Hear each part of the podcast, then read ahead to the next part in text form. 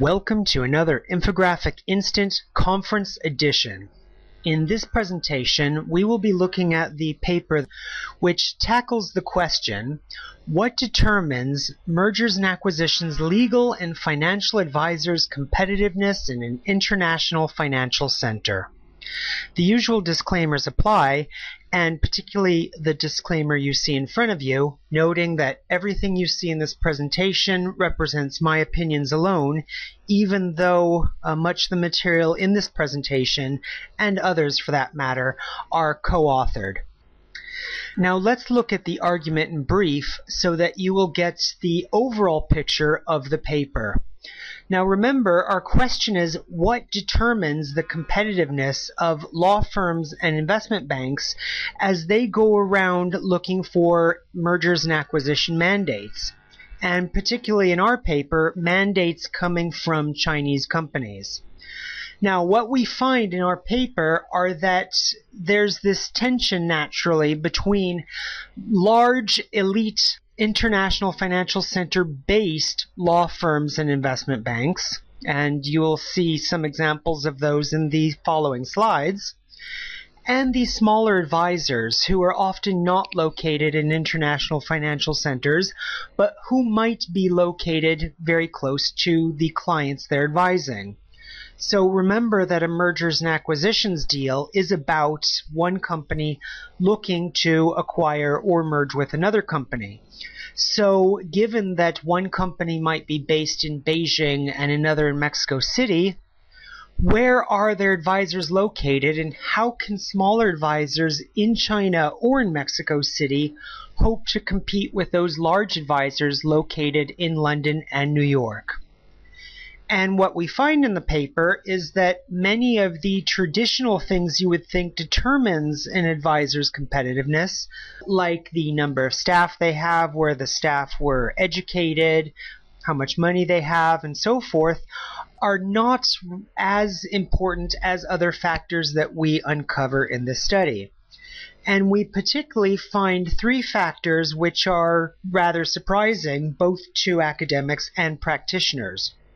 The first factor is legal complexity.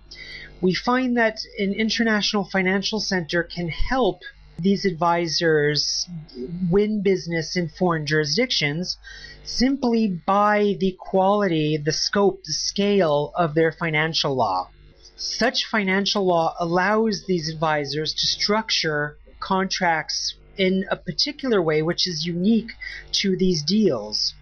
So given that you might have a very complicated transaction structure, it's not possible to use local law, Mexican law, in the example that I was giving, rather than uh, UK law, which is extremely complicated and versatile to allow for things such as complex securitization, the partition and allocation of risk, and so forth. And what we note in the paper is that this legal complexity actually represents a positive externality. Of course, you are familiar with the arguments that too much, too complicated financial law is bad, both for customers and potentially even for the advisors.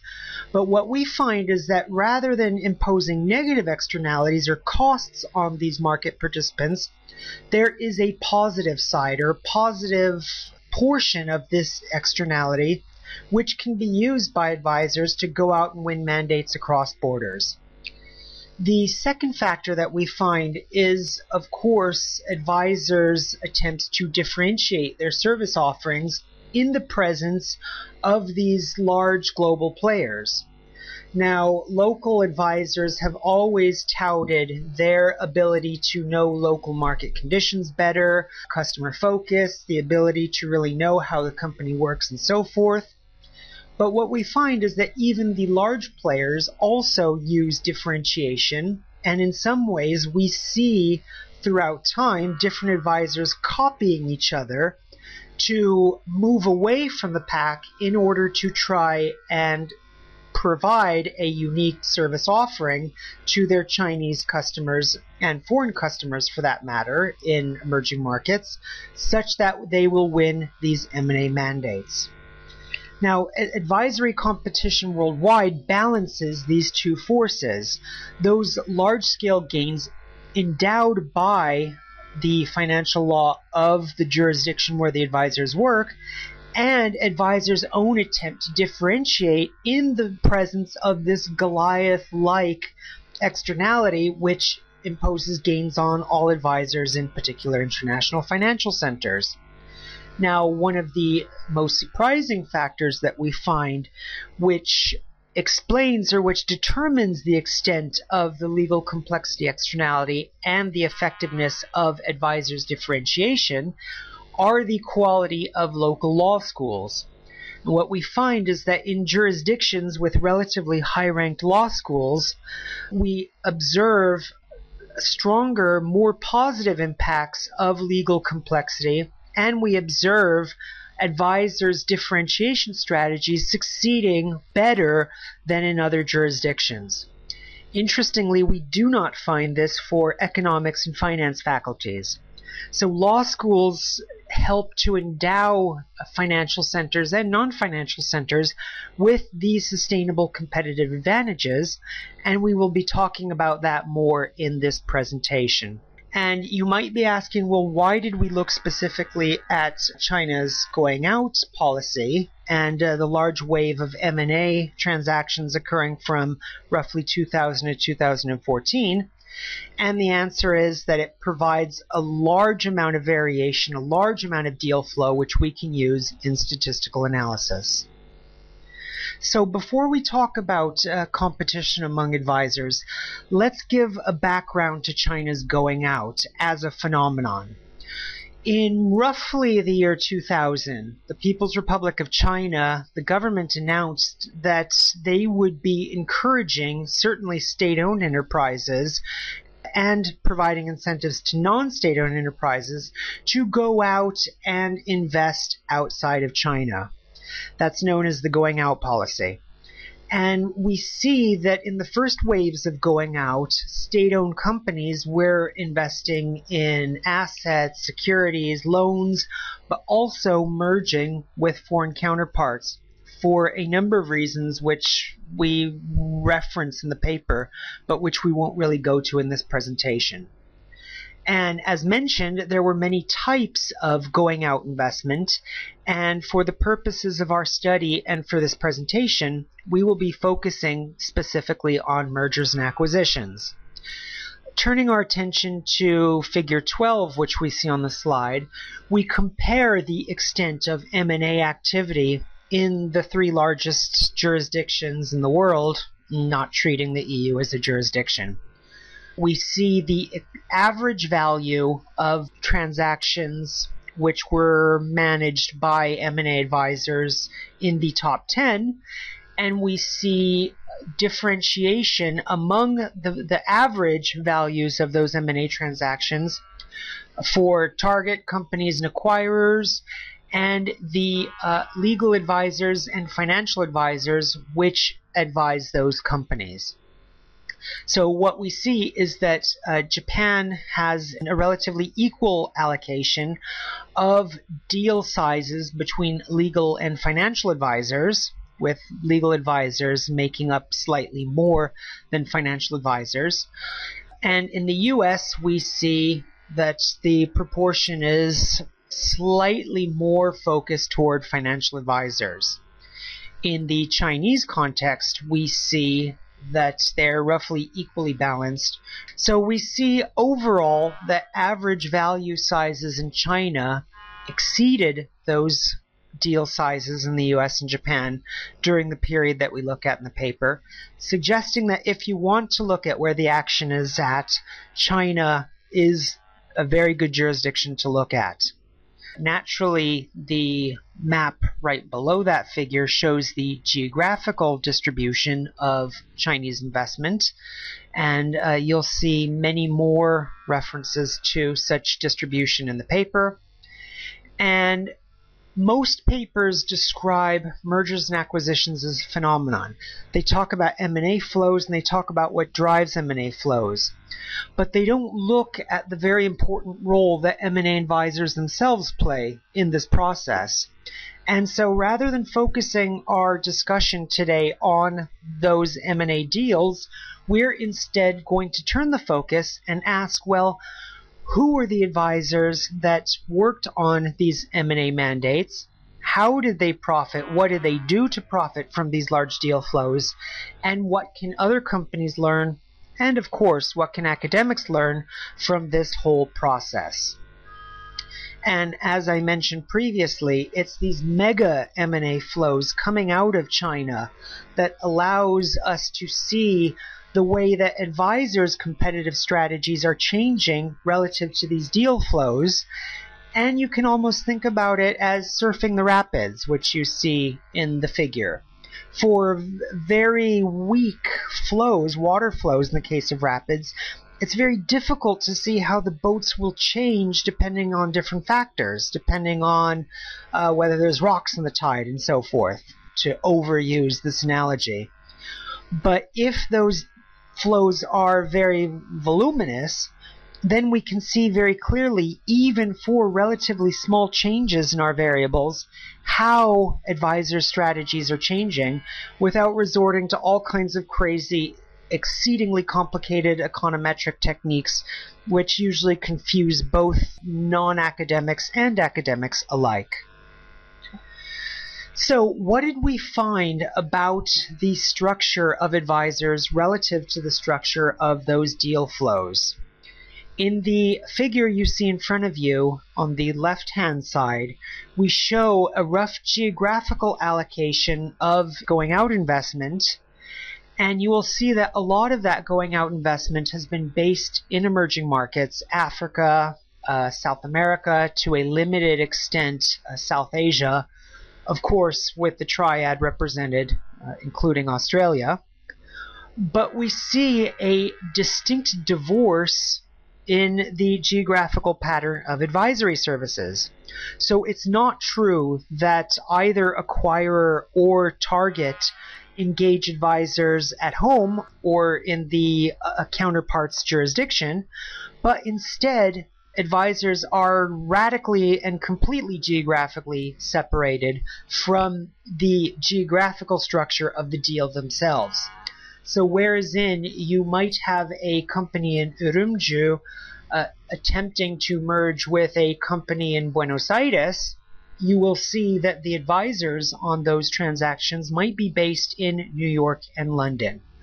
And of course, those jurisdictions at first glance have absolutely nothing to do with the jurisdictions engaged in the economically valuable merger transaction in itself. So we see this very puzzling pattern in the geographical data that advisors are geographically divorced from their clients, but looking beneath the surface of these deal flows, we see that there is a structure or pattern in advisory relationships themselves. So if we look at the clustering of advisors, both financial advisors and lawyers, we see that there are certain configurations which appear more often than other configurations. So we see financial advisors in London working very frequently with law firms in New York. And so it's that social structure, it's that social network structure of relationships between these advisors which determines the deal flow that occurs in geographical geography across time.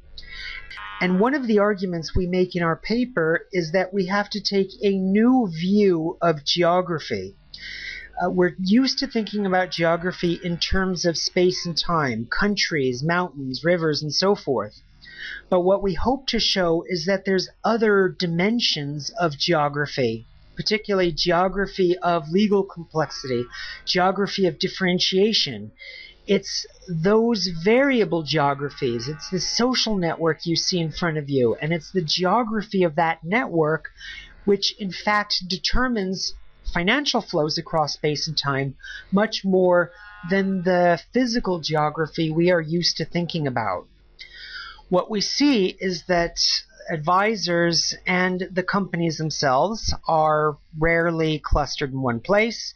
As we previously mentioned, an acquirer in London might not always seek a advisor in London. And certainly when we look outside the first tier of international financial centers for companies in Perth, yes, it's true some of them will choose uh, advisors in the same country, in Sydney, but roughly the same proportion will choose advisors in London. And we see this pattern throughout the data. And just to give a schema for the way that we look at the M&A relationship and the advisor relationship, just so we're clear about how this is structured, is that there is a buyer and a seller, of course, in any mergers and acquisitions transaction, and each side will engage their own financial advisor and they will engage their own legal advisor. But in some ways, we find that law firms are the crown jewel of the advisory relationship because not only do they advise buyer and seller, they also advise financial advisors themselves. Therefore, to some extent, all roads lead to these law firms. And very few people realize just how it, crucial large law firms are to the structure of international commerce.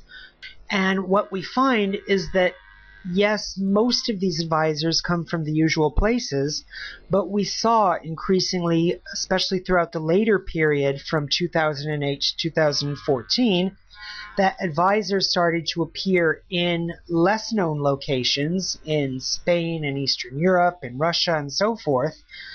And so knowing what these advisors did in order to grab some of these mandates might help not only struggling advisors coming into this market, but also help large elite advisors understand better how to serve their clients. Now, we know that the uh, largest international financial centers, New York, London, Singapore, Hong Kong, they agglomerate the most amount of assets under management. Their asset managers are superior in terms of the amount of money they can raise. But part of that superiority is based on the quality and competitiveness of their advisors. In figure 7, we show the difference between the shares that IFCs get in certain types of transactions and the share that non-IFCs or international financial centers get in these M&A transactions. So anytime you see a bar going up, it basically shows that the share of transactions for advisors working out of an IFC is bigger and anytime you see a bar going down, that shows that the extent of transactions handled by advisors not working in an IFC is greater. And we divide the types of transactions according to the amount of equity that the M&A uh, transactor is looking for in the target. So, for example, looking at this first section in the figure, we show the increase in capitalization from a acquirer to a target, and we show the range in that increase from 0 to 10%, uh, increase of 11% to 50%, and increases of 50% or more. And what we see is that for those relatively large increases in capitalization, IFC based advisors worked more often on those types of transactions Whereas in for transactions from 0 to 10% of equity, we see that non-IFC advisors worked more often on those types of transactions. And I won't go through each bar in the figure, but we can see that some bars go up, some bars go down. None of those bars are very big. We only see a difference ranging from roughly 6% to negative 6%.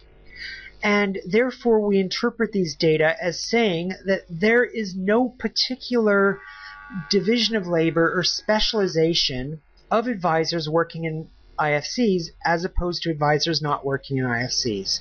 So the bigger message from that figure, and indeed the whole slide, is that we cannot simply say that certain advisors or certain cities focus on particular types of transactions. Looking at the figure, what we label 8A, right next to that figure, we show the percent of transactions engaged by leading advisors. In this case, we show financial advisors, but in the paper you will also see percents of transactions advised by law firms. We do not see a crisp, clear focus on different types of advisory contracts for different types of advisors. It's not the case that most of Morgan Stanley's advisory work focuses on finance or focuses on uh, consumer staples. It's not the case that Citigroup's uh, advisory work focuses mostly on consumer discretionary sector. We see that the proportion of advisory work among these different top advisors varies across the different types of clients that you see shown right below the figure, and therefore we do not see at all any kind of specialization between advisors like classical economic theory might predict. And what is more, we do not see any type of focus based on the type of client. We do not see that Morgan Stanley, for example, focuses mostly on state owned enterprises or that Citigroup does, even though in the case of Citigroup, we see a relatively large proportion of clients as state-owned enterprises, especially when compared to JP Morgan's 15% of state-owned enterprises. But it's certainly not the case that across the entire spectrum of advisors that we see any kind of specialization. Now, taking a more detailed look at uh, different sectors, and the extent to which elite advisors get involved as opposed to non elite advisors. A figure 9, as labeled in the slide in front of you, shows the percent of advisors uh, working in bulge bracket or big law law firms. And what we see is that the proportion of these elite advisors might be higher for healthcare than for consumer staples, of course, we don't conduct any kind of t-tests or other tests to see if these proportions are truly different or not different. But even eyeballing the figure, you can see that it's not the case that these elite firms, when taken as a whole, seem to focus on particular sectors or industries. We see a relatively equal pattern of advisory relationships across sectors. And we see that even more clearly when looking at the ranking of cities as the container, if you will, of these advisors. Now, naturally, if London based advisors, for example, are just so awesome, and London is really giving these advisors something incredible that allows them to compete better than uh, New York or Singapore, then we would expect their city ranking to remain relatively higher than their peers over time. But we see there's a relatively large amount of variation in uh, the ranking of these cities holding both financial advisors and legal advisors, and therefore there has to be some variable or variables which are buffeting these advisors, much like in the analogy we talked about earlier when we talked about the rapids pushing advisors downstream and thinking about what are the factors that are causing differences in the competitiveness of these advisors. Now, in the literature, people often say, well, big is bad, big is awesome. Gravity is the factor that causes clients to go to companies. When advisors are very big and popular and powerful, then they will attract clients. But we see that there aren't these gravitational pulls both between clients and advisors and between advisors themselves. Now, in order to understand the gravity of these advisors and how big these big boys of Chinese advisory are, let us turn our attention to figures 14a and 14b. These figures just provide the data to show how big the transactions were that these advisors handled over the period. And what we see for the financial advisors total deal values were the highest for Morgan Stanley, Credit Suisse, Citigroup, and at the end of the top 10, they were relatively lower for Goldman Sachs, Bank of America, and Rothschild.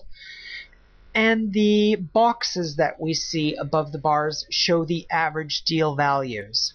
So to the extent that you want to go for value rather than volume, we see that some advisors like Rothschild have not done potentially as well as advisors like JP Morgan.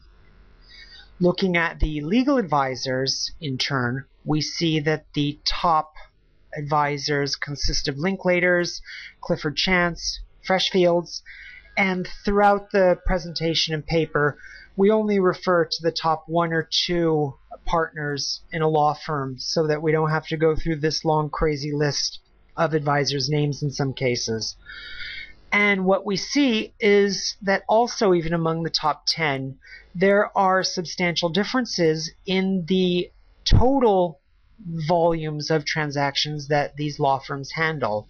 So if Jones Day did the worst in the top 10, then Linklaters certainly did the best. And as we talk about uh, a bit in the paper, and certainly in other videos, the attractiveness of these advisors follows what is known as the power law.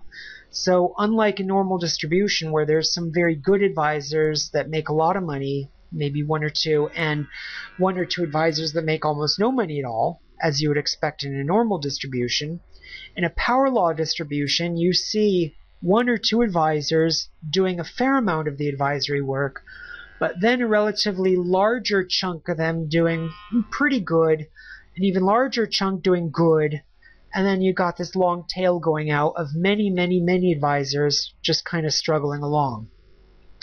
And what we see is that there's little relationship between the type of advisor, the type of advisee, and the type of transaction as we discussed.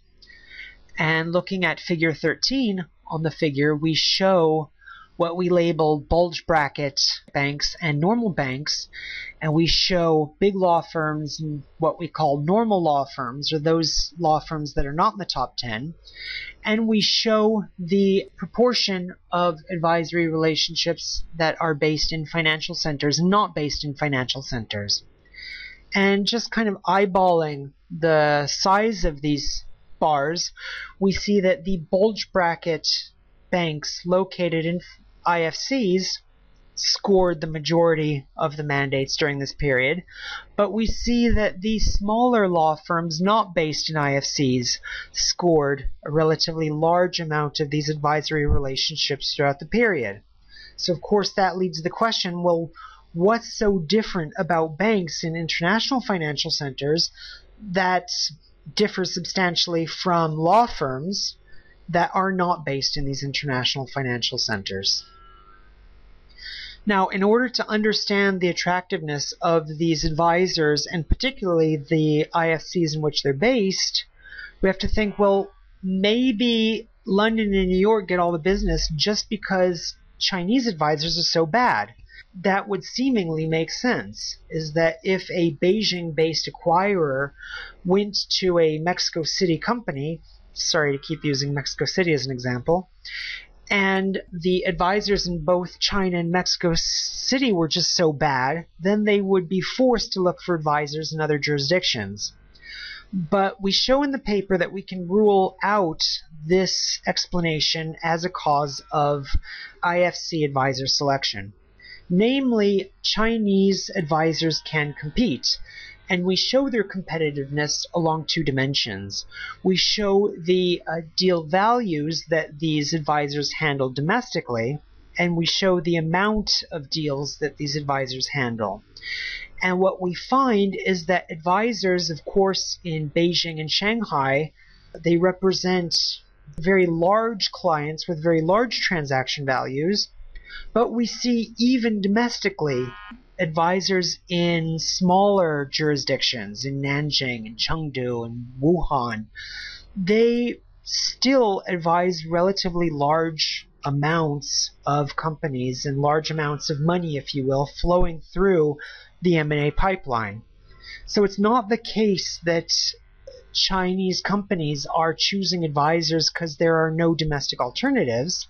And indeed, we see the similar pattern at the international level, we see it repeating itself at the domestic level, even though there are highly qualified advisors in smaller jurisdictions, the majority of that advisory work is concentrated in two or three jurisdictions.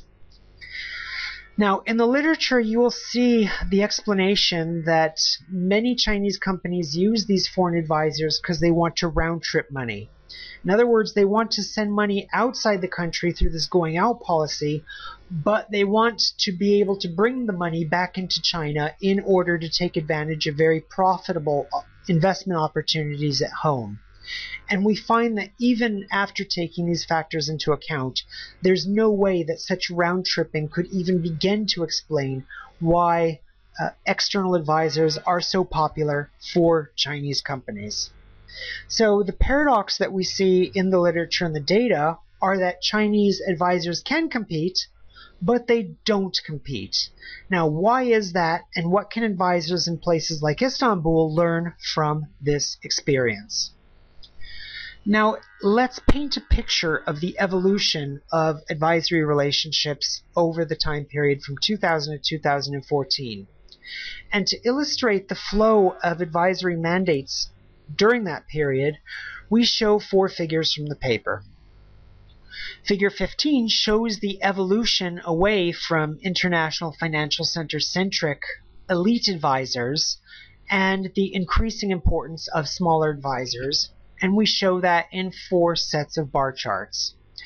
In the first set of bar charts, we show the percent of advisory relations where the target city matches the advisor city. So these bar charts show cases where a company shopped around right at home, right in their own city for an advisor. And what we see is that whereas in both targets and acquirers chose less than 20% of advisors in their own city from the period 2000 2007, that domestic local choice increased roughly 37% in the late period of going out. So we see an increasing localization of advisory selection during this period. Similarly, we see a decrease in the proportion of advisors in the top 10 over the time period. So whereas in these going out companies and their targets chose counselors in roughly 75% of the cases working in IFCs in the early period, we see that this proportion had dropped to around 50% by the latest part of going out. Looking at the third part of the figure, we show the extent to which the advisor belongs to these elite firms, which we call bulge bracket banks or big law law firms, and we see again a decline in the proportion of advisors belonging to these elite tranches of advisors. So in the early period, if it was roughly around 50%, by the late period it was hovering at around 25%. And finally, we see a increase in the proportion of private companies as opposed to state owned companies, which are the clients to these advisors. So again, we see that the red bar chart uh, gives way to the black bar chart as the proportion of private companies increases over the going out period. Now, stepping back and looking at these four bar charts as a picture, this clearly shows that if the early period of going out was dominated by elite advisors working in international financial centers, working with state owned enterprises, and working outside of the city or even country where their customers were based, the latter part of going out represented somewhat uh, the complete reversal of these trends. Now, how can we think about global competition among these legal and financial advisors? Like we've been talking throughout the previous slides, non-IFC, non-elite advisors have certainly increased their market size over the time period we study. And we see that in figure 21b through the elasticity of advisors' deal sizes with the total for the top 10.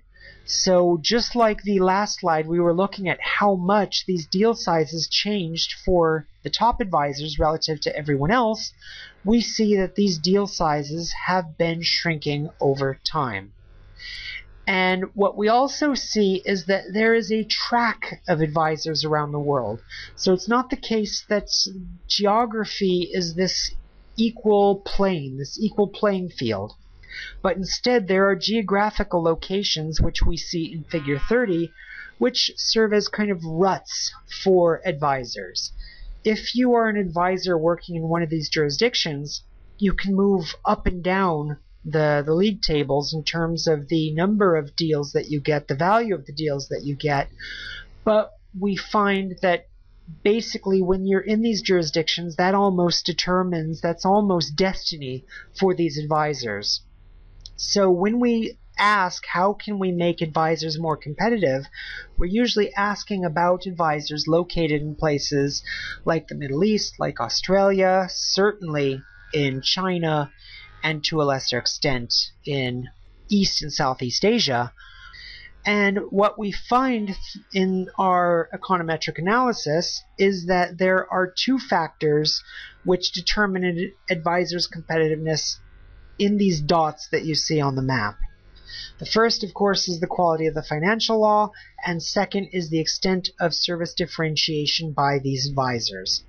Now, let me describe briefly what we mean by these factors and why they might contribute to advisors' competitiveness.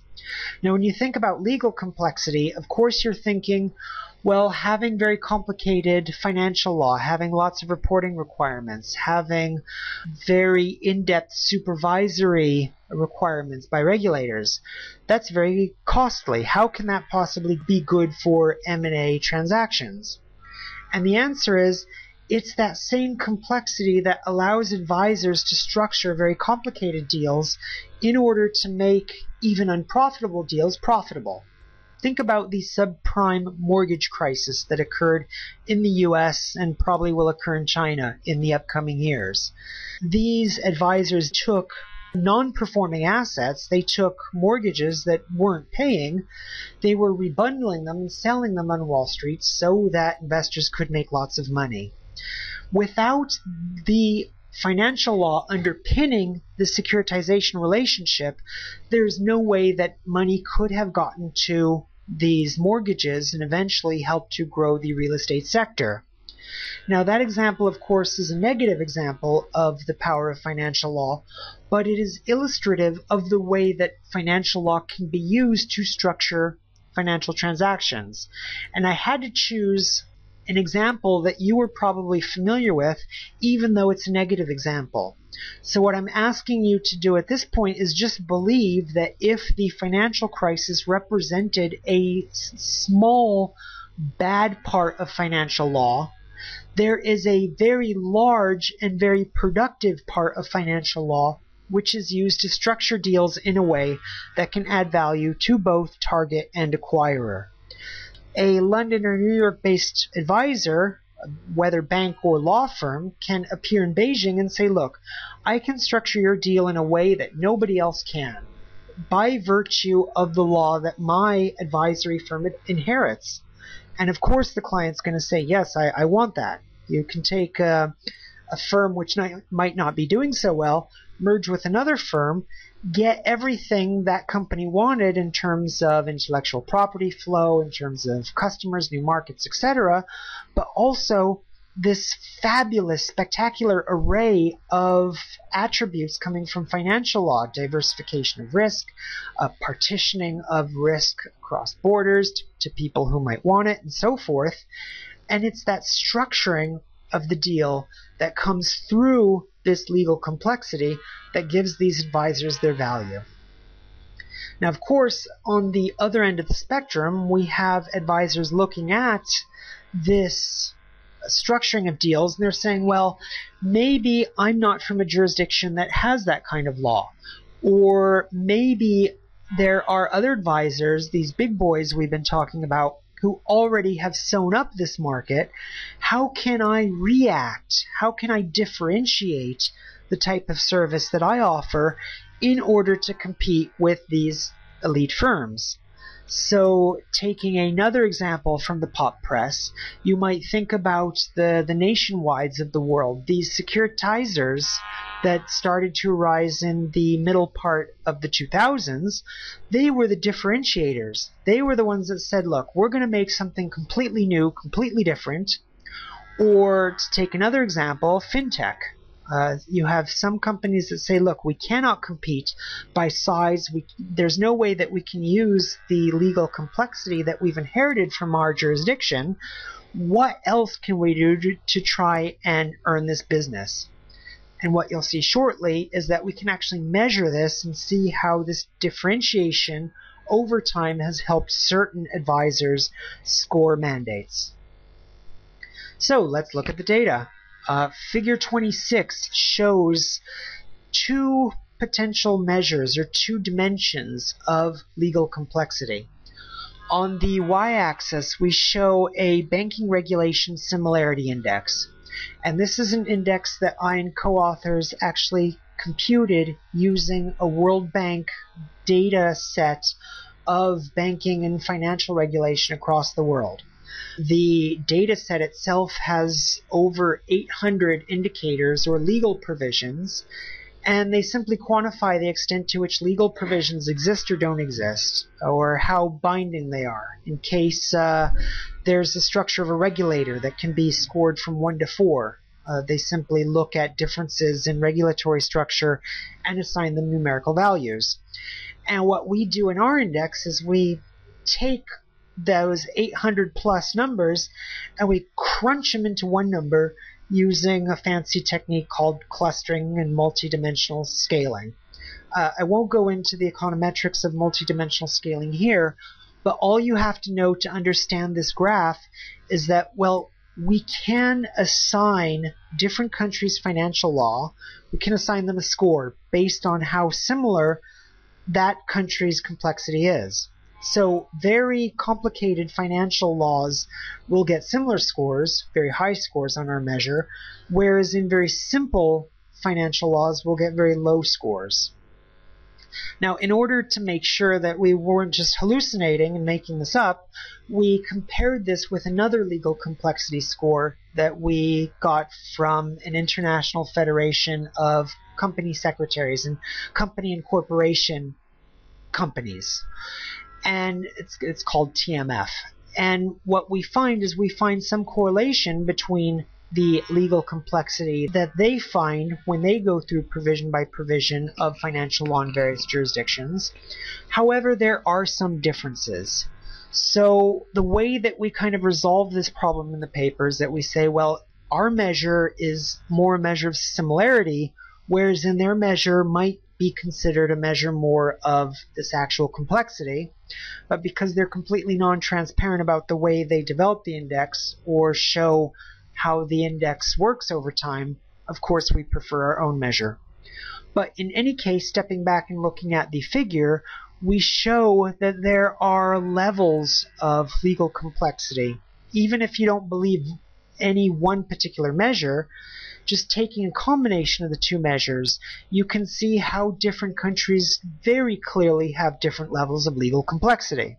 So we see the US, Germany, UK having relatively high levels of legal complexity on both measures, whereas in countries like China might have very high similarity with very complicated legal systems on the one dimension, but relatively uncomplicated financial law on the other dimension. However, the moral of the graph still holds that countries can be ranked according to their financial law, and we can use differences in the complexity or the extent of that financial law in order to see how it impacts on advisors' competitiveness. Turning our attention to the other figure, we show the degree of differentiation in advisory relationships during the period. So what this graph does is it says, okay, we're going to look at each advisor. We're going to take all kinds of competitive attributes, their market size, the uh, types of sectors they focused on, the types of clients they focused on, the countries that they worked in, and so forth. We're going to take that whole array of data, that whole matrix of data, and again, we're going to just squash it into two factors. And so in that way, we reduce all this crazy complexity into two very simple factors, which we label as strategic factor Y and strategic factor X. And so that we don't get into this crazy debate about whether strategic factor X actually represents some label that we give it, like, uh, for example, orientation to customer needs. We just don't label these factors. We say, look, there is some dimension of competitiveness that these advisors are working on. The data show that to us. That part cannot be argued. Now, we don't know what it is, and we're not going to even try and explain it. All you have to do is take this fact rather than an, interpretation and say, look, the fact exists that these different advisors have chosen these two dimensions upon which to compete. And using the econometric analysis that we engaged in for this study, we see that different advisors clearly pursued different types of bundles of strategies as they went for Chinese M&A mandates. And we don't label the companies here partly so that we're not very controversial. You'll actually see that labeling in the paper. Now, stepping back and thinking, okay, well, all this data is nice, but what's your theory? What's your view? I mean, what story you, are you telling about the way legal complexity and differentiation work in order to help Chinese companies get deals done and to help advisors get mandates? And so, of course, following the traditional economic method of analysis, we look at two sides of the market on the figure 32, we show the utility curves of these Chinese companies. And we say, okay, we see in the data that Chinese companies exhibit preferences for advisors using particular types of legal complexity in order to get deals done and different types of differentiation. And so, of course, we can draw what are known as indifference curves or uh, we can look at levels of mandates given to different types of companies that are using combinations of these two factors.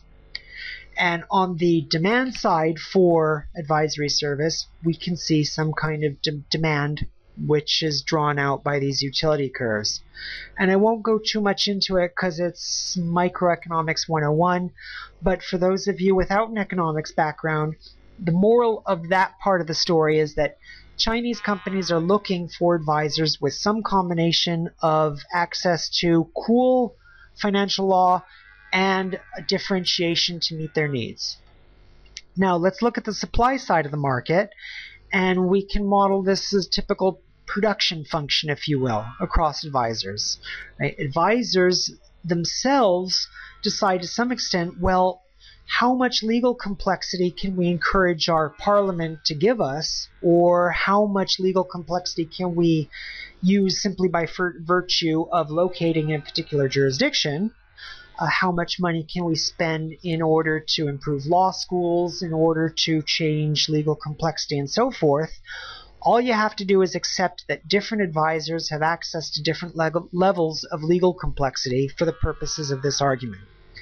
Now, advisors, of course, can make a trade off. They can rely either on this legal complexity to win Chinese mandates, or they can say, look, we're not going to do that. We're going to focus on differentiating our service offering.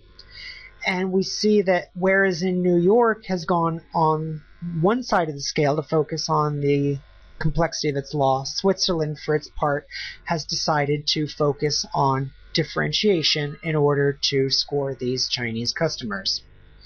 And all you have to really buy for this side of the argument is that advisors are constantly trying to use proportions of legal complexity and differentiation or trying to heap up both of these factors in order to compete more effectively. So larger advisors might be closer to the, the, the frontier, if you will. Larger advisors might heap up large amounts of differentiation, large amounts of the use of complicated financial law, whereas in smaller advisors might be located inside this production possibilities frontier without this type of heaping.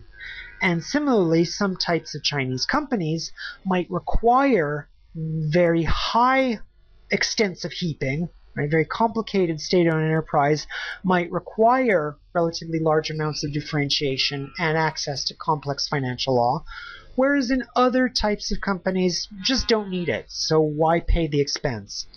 So the goal is to match at various levels of differentiation and legal complexity is to match these advisors with companies. And that's the basic model that we use in order to get to get our paper going. And we use probabilities which we will describe in the appendix to this paper. Now, of course, legal complexity and differentiation, they both serve as substitutes and complements when competing for business. At the systemic level, of course, they're absolutely complements. To, to give you the intuition for this argument, we can think about the firm level and we can think about the jurisdiction level. So looking first at figure 39, we show the relationship across the advisory transactions we looked at between advisors with resort to relatively complex financial law and with resort to high or low amounts of differentiation. And what we find is that just plotting these two variables, just putting uh, the levels of legal complexity and differentiation on a scatter plot and showing it to you, it shows an apparent relation which is highlighted on the black uh, regression line and we see a slightly negative relationship between these variables. Namely, when advisors don't have access to this awesomely complicated financial law, they've got to differentiate. And in the red regression line, we show what we label as the real relationship. And what we've done is we've done all of our econometric and regression analysis in order to remove the effects of other variables and we show only that pure or isolated relationship between differentiation and the complexity of financial law. And at the firm level, we see that clearly these two factors are substitutes. Now let's step back and think about the jurisdiction level. Well, we know that the US might be more competitive than Indonesia because the US simply heaps much more of these two variables on when going out looking for advisory business than their Indonesian colleagues might. And we show that by these kind of hills or these curves that you see in front of you. And those curves depict the overall combinations of legal complexity and differentiation that are used by different types of advisors. And as we showed previously, there's a clear and obvious correlation between advisors from certain countries which are heaping large amounts of complexity and differentiation as opposed to jurisdictions which are heaping relatively little. And if there's no price difference in uh, how much those advisors are charging, then it's obvious that Chinese firms should choose the higher helping heaping groups of advisors as opposed to the lower set of differentiation and legal complexity advisors. Now, we talked a bit about law school when providing an overview of this presentation. And we said, well, the quality of the law schools in any particular jurisdiction has a very important role to play in explaining the competitiveness of M&A advisors and law school has a very important role to play in determining the extent to which legal complexity and differentiation affect an advisor's ability to score going out mandates. So those of you that are familiar with uh, statistics, you'll be familiar with the term covariate. This covariate, or this factor which affects how the other explanatory variables are impacting on advisory relationships, it's that law school quality which is serving as this covariate. Now let's step back away from all this crazy econometrics and think, well, what's the intuition behind this law school? Variable. How do law schools impact on legal quality differentiation and ultimately on an advisor's ability to score going out mandates? And we can give three examples of how law school quality might affect these factors. One factor might be through the law school's ability to affect the quality of laws in that jurisdiction. Law schools make lawyers. Law schools make advisors to parliaments or other rulemaking bodies. Now, the extent to which law schools are training better lawyers and advisors, that clearly filters out into better law.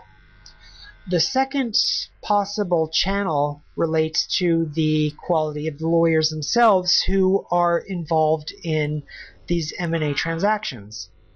So thinking about uh, a Beijing company acquiring again this Mexico City company, if the lawyers in that transaction are very clever, they can make the deal cheaper and uh, more profitable for both sides of the transaction. But remember, I said that there's lawyers everywhere in this transaction. Not only are there lawyers advising both sides of the transaction itself, they're actually advising the bankers involved in the transaction. So, to the extent that differences in lawyer quality affect the probability of success and the value of that transaction, and to the extent that law school quality impacts on the quality of the lawyers involved in that transaction, then we know that law schools obviously have a role to play throughout this whole procedure. The third factor, of course, is not only on the quality of the lawyers themselves, but also on the quality of the advice being given all across the M&A transaction chain. We see even intuitively that law schools should play a very substantial role in the competitiveness of M&A advisors as well as the jurisdiction in which those advisors are based. And our econometric evidence shows this as we illustrate through three figures you see in front of you. In figure 35, we show several variables that we analyzed when looking at the probability of a target company's advisor city matching the target uh, company city. So we're asking in this regression, well, what are the chances that an advisor is based in the same city as the client? And what we find is that when the law school in that city is really good, it's more likely that a company will choose an advisor in its own city rather than going out. When the financial law is relatively complex and rich and allowing for this very creative structuring of deals, it is more likely that a company will choose an advisor at home. And like I said, there's two measures of this potential complexity, and looking at both measures simultaneously, we see differential impact. We see that complexity encourages local companies to choose local advisors, but similarity for its part actually encourages these companies to to choose advisors outside the city. So you do, you don't want an advisor that just has a very similar law to what you have at home. You need that law to actually be complex. Many pundits, academics, and businessmen, they say, well, look, you need to choose an advisor because their laws are very similar to your laws. Chinese companies are acquiring German companies. They're going to want a German advisor because their laws are very similar. But the data show that's not true. It's not the similarity in that law that's important. It's the actual complexity of that law, which encourages companies to choose local advisors or not. And of course, we see that when advisors work in an awesome international financial center, they're more likely to get business no matter where they are and no matter where their customer is. Turning our attention now to figure 36, this shows the probability that a going out acquirer or target chooses an elite advisor. And what we see here is that as the law school quality increases, the probability that the company is going to choose an elite advisor goes down.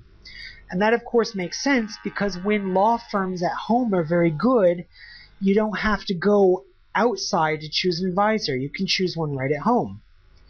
And similarly, when the quality of the international financial center is very high, then we expect to see this going out company or the target choose an elite law firm or banker.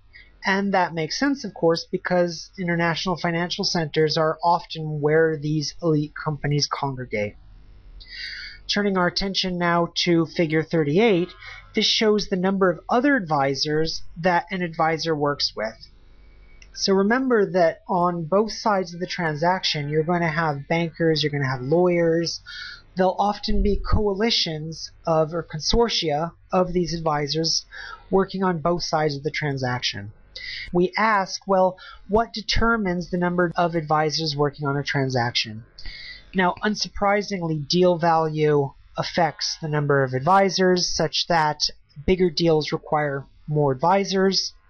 Interestingly, the ranking of the uh, economics or finance faculty in that jurisdiction relates positively with the number of advisors on a transaction. It's not clear why having better economics departments translates into having more advisors on a transaction. Right? On the one hand, it could be that these very good economics departments are creating a lot of controversial ideas and different ideas, and therefore they have to be lumped in through a large number of advisors onto a transaction. But it could just be the opposite effect. It could be that a good, high ranked economics faculty is actually not producing good advisors, and therefore more advisors are needed. So there's two possible effects that could be at play, and therefore we just don't talk about this effect anymore other than to note that it exists in the numbers. And what we see is that overall, in the various panels that we run and across the analysis, that finance departments and economics faculties in general have little impact on an IFC's ranking or on advisors' abilities to go out and win going out mandates. Instead, it's the law school that plays the determining role. But our study is more than just another econometric study of M&A or uh, advisors to M&A. Stepping back for a moment, I would argue, at least personally, that this study tells us something about the broader issue of the geography of finance. Now, to characterize thinking about the geography of finance, I show the old school. And that way of thinking about geography from geographical studies, from the geography of finance literature, and so forth, tends to think about uh, international financial centers and investment flows as occurring across time and space, across oceans and countries. And the way we measure that geography is in the old school terms of latitude and longitude, uh, where it is in the country, where it is in geography, looking at Silicon Valley, for example. And even the geographical school is typically portrayed by the old style geographer going out and tracking on the ground where the banks are, where the investors are. And so, not to deprecate against that view, but instead to offer an alternative view of geography.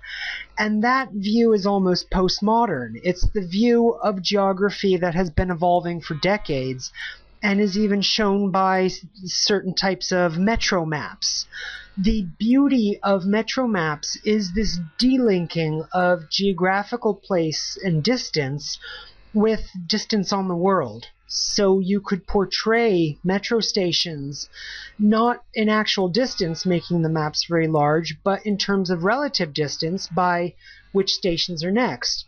And that's why we consider metro maps so beautiful and helpful. In the same way, like we use a metro map, we can use a M&A advisors map. We can create a new coordinate system. We can think about new geographies as we think about this new geography of finance. And so one very simple geography of finance, as we've been talking about previously, is mapping advisors or financial centers or even clients along the dimension of legal complexity and diversification. So instead of using latitude and longitude and saying uh, 21 degrees east by 17 degrees north, why not use this alternate coordinate system of 0 to 1 for legal complexity and 0 to 5 for differentiation, giving an equally valid coordinate system. And as we show in the map of the world and the probabilities of various advisors receiving M&A going out mandates, we see their location on this map, as you see in the slide, but it is equally possible and far more helpful, in my opinion, to portray each of these points by a unique location in complexity, diversification space, or a whole range of other geographies that we talk about in the paper. Notice if we do that, then we don't have all this wasted space. There are four advantages to thinking about geography in this way rather than just plunking everything on a map of the world. The first, of course, is that you still get a unique coordinate system, which is vital if you want to talk about one place rather than the other. However, the, the reason why geographers often use geographical space is its transitivity. In other words, we know that we can talk about a population center, we can talk about um, environmental changes, we can talk about all kinds of various changes happening in the same place at the same time. And that's the power of geography is to look at the way different variables change for the same place or different places for the same time or different times with different places. Now using an alternate coordinate system provides the same beauty without all the wasted space of geographical space. It's dynamic as we've shown in the presentation and even more importantly, it's communicative. What that means is that we can grab results from one part of our study on differentiation and drag it all the way through to currency changes or other changes, much like geographers try to do imprecisely when they make arguments about the way um, environmental or pollution changes affect, let's say, morbidity or uh, changes in income across geographical space. And so removing the geographical spaces we're taught to think about it in grade school and instead using what mathematicians and economists are very comfortable with, which are these spaces, multidimensional spaces, that just makes the exercise of thinking about advisors just that much easier. In conclusion, what does our study show about the factors determining M&A advisors' competitiveness? There's lots of studies out there that focus on M&A transactions, why one company buys another company. There's lesser amount of studies, but they're still there that show why advisors may work on particular types of transactions. And you'll see a summary of those studies on the right hand side of this slide. Some of those factors include the completion rate of various advisors, their expertise, specialization, which we said actually doesn't exist in our data, uh, advisors' effects on the profits of their clients, that's very controversial, the embeddedness of these clients in their own home markets, and so forth. And what we find is that, well, few of these studies agree anyway. We need better explanations for understanding advisors' competitiveness. And what's more important is that we need a better way of understanding the geography of finance. It's not simply that money flows across land like uh, water does. And so what we argue in the paper is that we need a new geography of finance that focuses on these other dimensions we've been talking about, on legal complexity, on differentiation, on law school quality. That is the way that we measure geography. It's not a measure of geography that focuses on hills and valleys and rolling plains and so forth, to, to put geography simply. And our study is super important question for the Goldman Sachs's and Baker McKenzie's of the world and their their competitors that are out there thinking, well, how do we score more mandates from Chinese companies, from Japanese, US, from any companies? What are the factors that drive our competitiveness vis-a-vis our rivals? And what we find in our study is that it's the law school that your employees go to, and it's the law school that is in the same city that you're working in, that is driving a large part of your competitiveness. More importantly, it is the wild complexity of all that financial law you're complaining about all day long. It's that complexity that's actually allowing you to go out and get business that you otherwise wouldn't be getting. And of course, it's that differentiation that these firms are engaging in. But for the value of our study, it's actually being able to quantify that differentiation and say, look, uh, Goldman Sachs is engaged in 3.2 by 4.7 units of differentiation as opposed to uh, Credit Suisse, which is 1.2, comma 9.6 on these two measures of differentiation.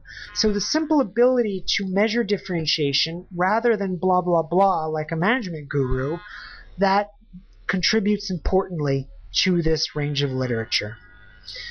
This has been another infographic instance conference series with Brian Michael, and in the appendix we describe with a musical background the model we used in order to do our analysis I play it the company way.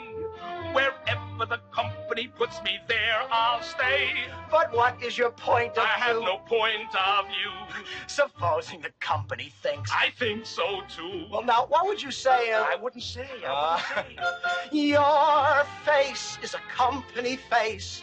It smiles at executives, then goes back in place. The company furniture. Oh, it suits me fine. The company letterhead. A Valentine. Uh, is there anything you're against? Unemployment. When they want brilliant thinking uh, from employees. That is no concern of mine. Suppose a man of genius make suggestions. Watch that genius get suggested to resign. Oh, so you play it the company way. Oh, company policy is by me okay. You'll never rise up to the top. But there's one thing clear. Whoever the company fires, I will still be here. Oh, you certainly found a home. It's cozy. Your brain is a company brain. The company watched it, now I can't complain. The company magazine. Boy, what style, what punch. The company restaurant. Every day, same lunch. Their haddock sandwich, it's delicious. Oh.